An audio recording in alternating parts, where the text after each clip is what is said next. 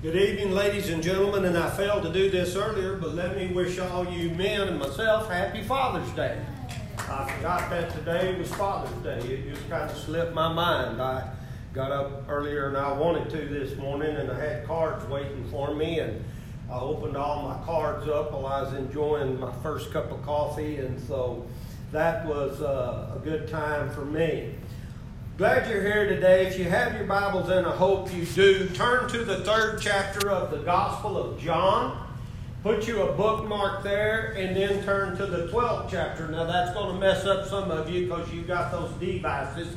You can't look at two places at one time. But go to the third chapter of the Gospel of John and put you a bookmark, and then go to the 12th chapter and put you a bookmark there, or put your finger in there, however you want to do it. Now, as you're turning there and getting prepared, and we'll read here after a few minutes,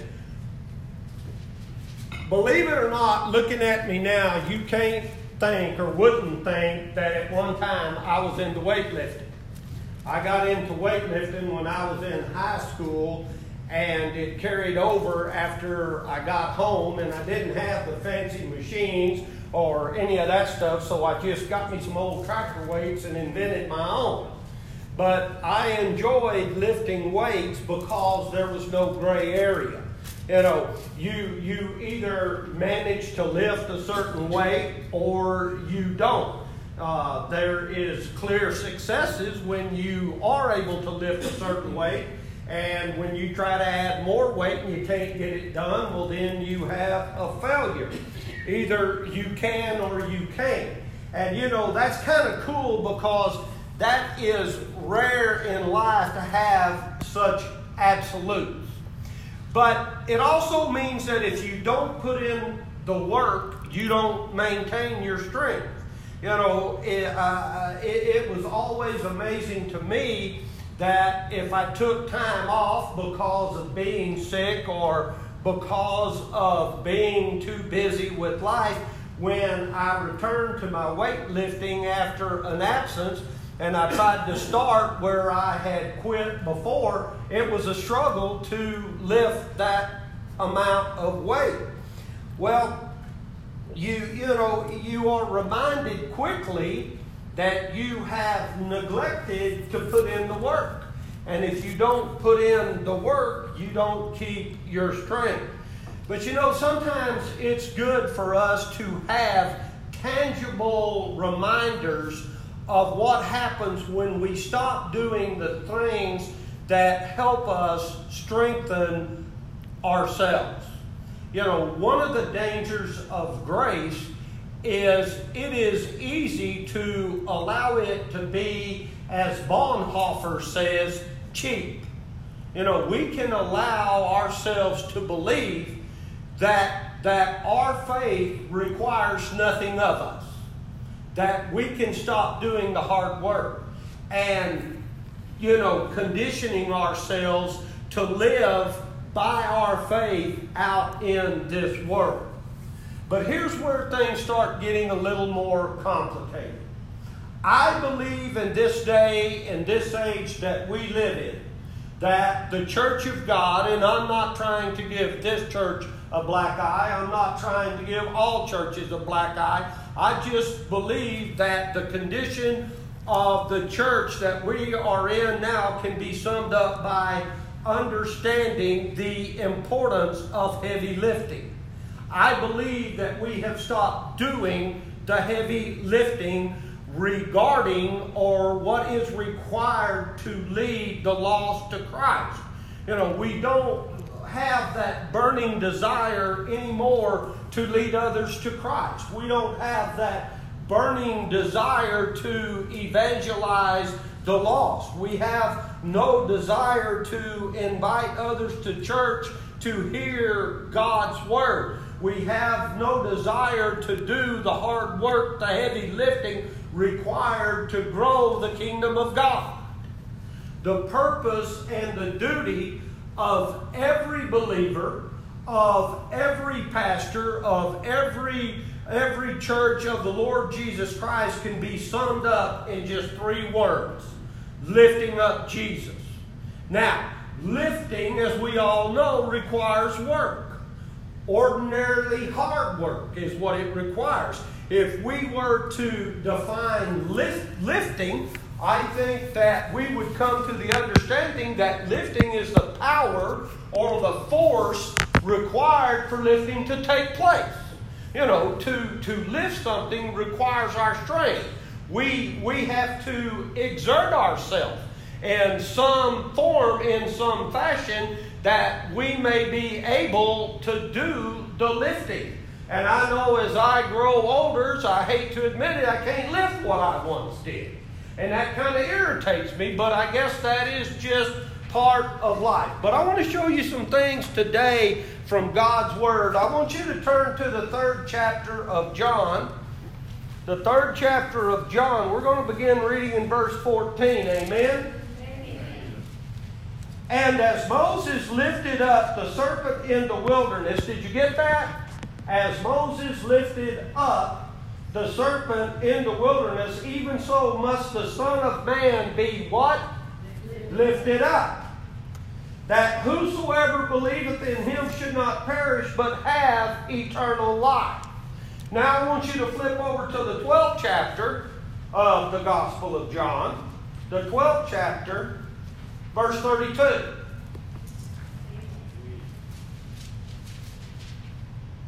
Amen? Amen. And it says, and I, who is I? Jesus. Thank you. I wondered if y'all was there or not. And if I be lifted up from the earth, that lifted up means crucified, will draw all men unto me. Now, I want you to hone in on that particular verse. Keep your phone right there, RL. Don't be going back to the 3rd chapter. We need to focus in on this one verse. Now, you notice in our text it says that if Jesus is lifted up, that he would draw all men unto himself. You know, in the providence and the purpose of God, Jesus was lifted up on the cross of Calvary by the hands of wicked men. Because Jesus was lifted up on the cross to die, because he was buried in the tomb, because 3 days later he rose from the dead, because he was highly exalted to the right hand of the majesty on high, Jesus is drawing all men unto himself. That is, he is drawing all kinds of men to himself. I'm talking from every nation, every class, every age, every sex, every color. Jesus is drawing the elect. Jesus is drawing all of his chosen ones whose names were written in the Lamb's Book of Life from the foundation of the world. But it requires heavy lifting. And guess what, ladies and gentlemen? Who gets to do the heavy lifting? We do. We get to do the heavy lifting. We are required to do the lifting so that Jesus can do what? Jesus can do what is required of him, drawing all men to himself. Every Christian, every child of God, every minister should want to reach the masses of unconverted people. That should be our goal as Christians, to reach out to people. Well, I'm not going to sit here and tell you you're going to save anybody, because you're not. You're not going to save anyone. That's Jesus' job. You are to lift up Jesus so that he can draw people in. But we should want to convert the masses that are not saved. Not just in the world, but in this country that we live in. And let's just narrow it down to this little community that we're a part of. There are all kinds of books and articles and videos that have been produced on that subject. So how do we evangelize the lost? How do we evangelize people? You know, there's many sellers of goods out there profiting from such endeavor. But the problem is there has been very little light that has been produced on the subject. You know, I'm a typical pastor. I have all of these books. I've got stacks of books, and some of them I haven't even read yet. But people give me books all the time, and sometimes I buy books. But I have a number of books in my so-called library, if that's what you want to call it, that cite the same biblical texts over and over.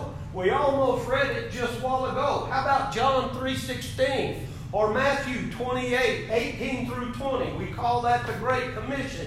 How about Mark 16:15? Or how about Luke 24:46-48? I could go on and on and on. Acts 1:8 is another one. Proverbs 29:18. And I could go on. But while these are important texts, and don't think I'm saying they're not, they are. Jesus' words in this text that we just read is the key to reaching the masses.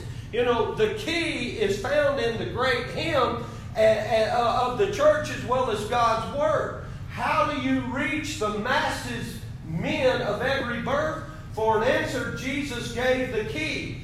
And if I am lifted up from the earth, will draw all men to me. Folks, I want to tell you something. It's not about demographic studies. It's not about asking people, what do you want in church? Or studying or surveying people, what do you want in church? And then giving it to them. It's not in techniques. It's not in sinner's prayer. It's not in altar calls. It's not in the many other gimmicks that is commonly seen today. Here's the bottom line. The gospel message focusing upon the redemption that Jesus Christ has brought through His life, death, and resurrection on the cross, I believe is the key. The reality is all of us, at some point, at some time, in our ministry. Yeah, that's right. I said all of us. Every one of us should have a ministry. I have preached to y'all about that before. If you don't, you need to figure out what your ministry is and get involved in it. But every one of us, at some point, I am sure that we could have done something better. You know, we could have some way been more concerned about the limited results in soul winning when compared to the effort that we put into it. I hope you're putting effort into it. I hope you're reaching out to someone. You know, how often have we been in an encounter with someone that needs Jesus Christ in their lives and we just felt inadequate completely? You know, looking back on my own ministry, I can tell you that I am sure that more could have been accomplished if I had more fully comprehended the uplifting the crucified Savior. Because when you lift up the crucified Savior, there is a mysterious power that touches the sinner's heart such as nothing else can do. I go back to what I said a while ago, ladies and gentlemen. You're not going to save anyone. That is through the Holy Spirit. That is Jesus' job to save folks. We can lead people to a point, but then Jesus takes over and draws them to Himself. And I think we have stopped doing the heavy lifting as believers, even from our pulpits. Because of this, our churches have become weak. Believers have become even weaker from the lack of heavy lifting. You know, we want to preach about everything but the lifting of Jesus. You know, let me tell you something. It's through the preaching of God's Word that sinners are saved.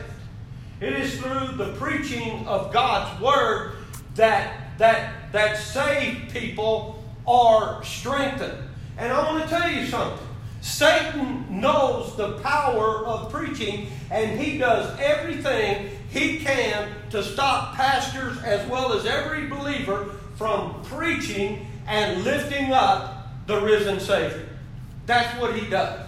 He will get churches to take the sermons out of their service and fill it full of music or fill it full of drama. Satan will get churches to tell the pastor, we don't want to hear the Word of God preached anymore. We just want you to get up there and tell us some stories and tell us some funny jokes and make us feel good. That's when we start losing the battle, ladies and gentlemen, because that is when Satan starts winning. You know, there's people that just want the pastor. They want the church to be nothing but a life coach for them. We need to understand that preaching is a warfare activity. We are in a battle today, and that battle is with Satan. And I'll guarantee you, if we let our guard down, he's going to win.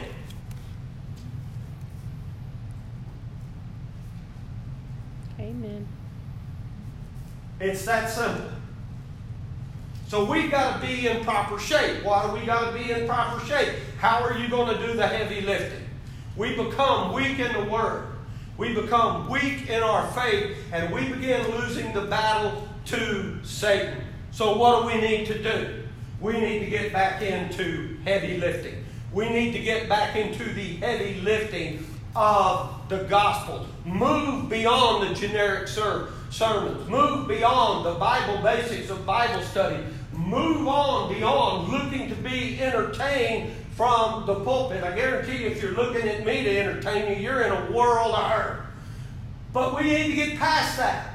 You know, beyond the same old programs year after year where we're able to pack the church for musical, but then when it comes to Christian education, nobody shows up. We need to get back to the heavy lifting of the Word of God, because when we preach and we teach about how Jesus came to this earth, how He lived a sinless life, how He died on the cross for our sins, rose again on that third day. He's now seated at the right hand of God the Father in heaven. He will come again one day to judge the living and the dead.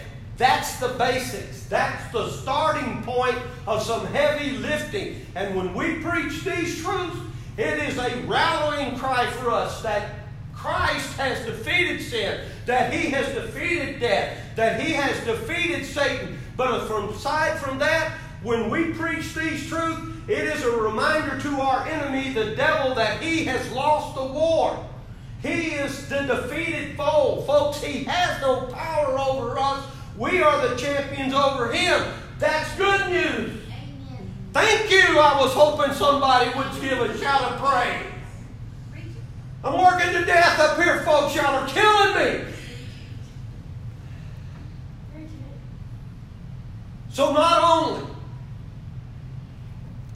is the gospel an encouragement to us, it's a reminder to Satan of his defeat, but preaching is also the way that we persuade unbelievers to believe in Jesus Christ for everlasting life. It is making the connection, is part of the process of this heavy lifting that I'm talking about. I want you to think about this and understand this. Every time a person believes in Jesus Christ for everlasting life, that person leaves Satan's kingdom of darkness and is transferred into Jesus' kingdom of light. I want you to think about that. Every person that believes in Jesus Christ is another blow to Satan, another victory for Jesus Christ. Now I want you to understand something. You're going to have to stay with me here. Heavy lifting is really geared for those that are on the outside of the church. That is why we need to continue doing the heavy lifting. Truth be told, we're like almost every church I know. We say we want to reach the unchurched people, but few are actually doing it. Why? Part of the problem stems from the fact that many churches don't understand unchurched people.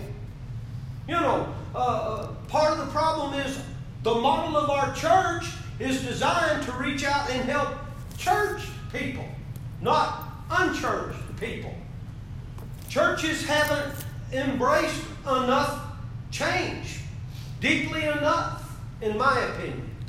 We say we want to reach people all day long. You know, I can stand up here and preach about it every week, but if we haven't designed our church around ministering to people who don't go to church, we might as well be preaching and saying that we want to lose weight eating a triple bacon cheeseburger with a big old Dr. Pepper.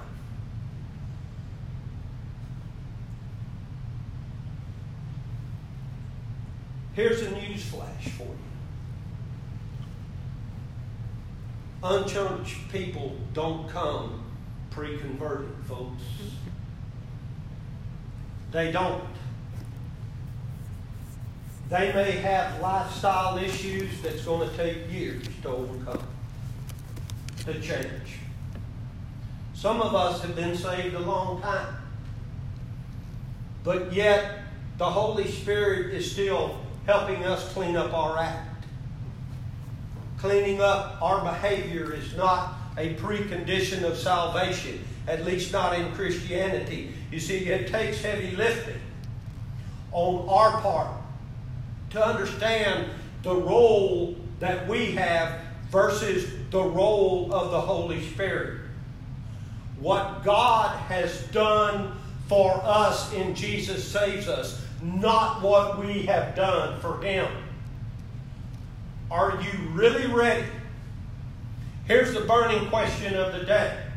Are you really ready to love unchurched people and not just judge them? That's my first burning question for you today.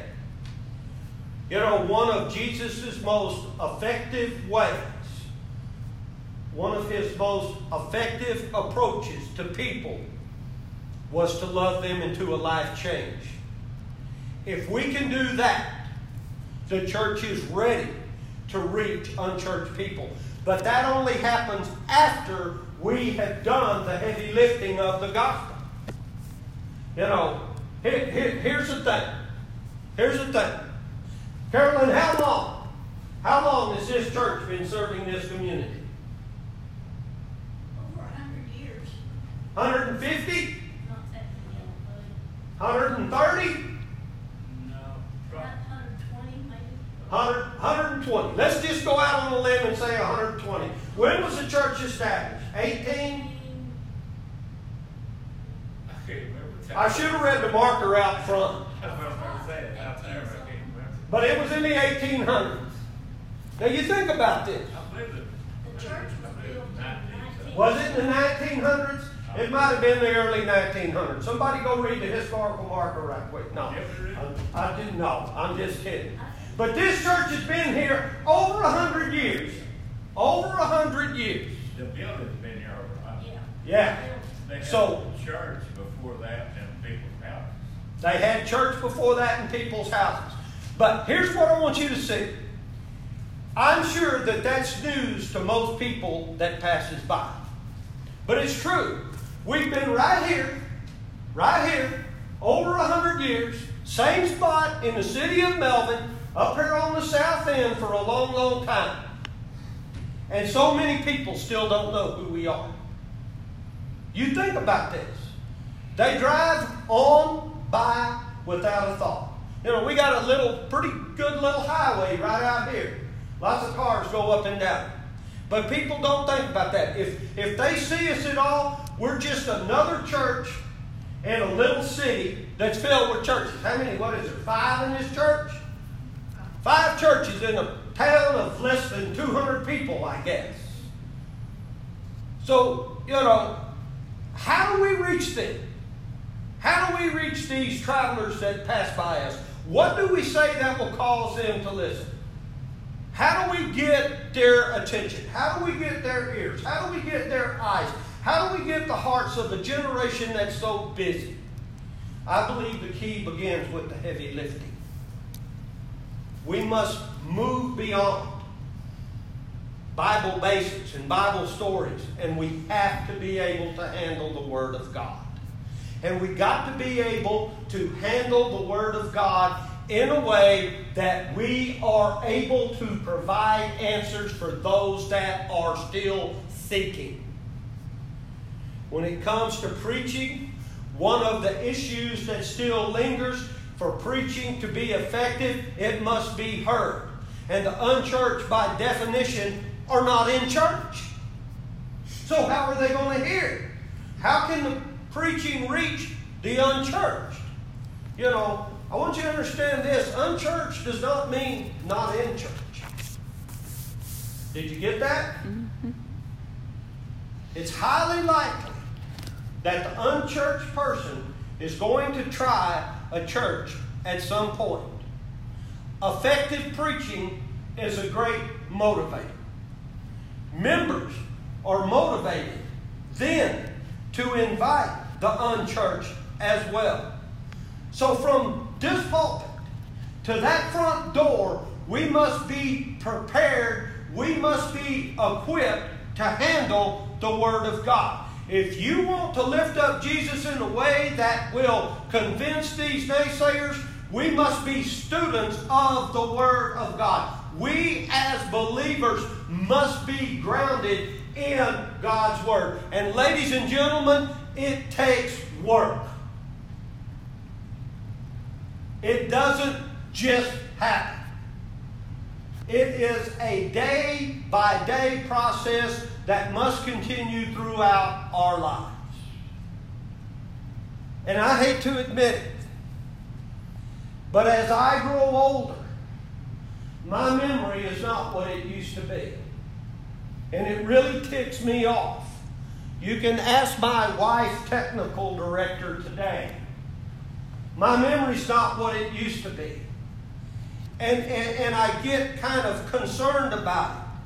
And the thing that I'm saying is this. We can't remember those verses that we used to could just spit off right off the top of our head.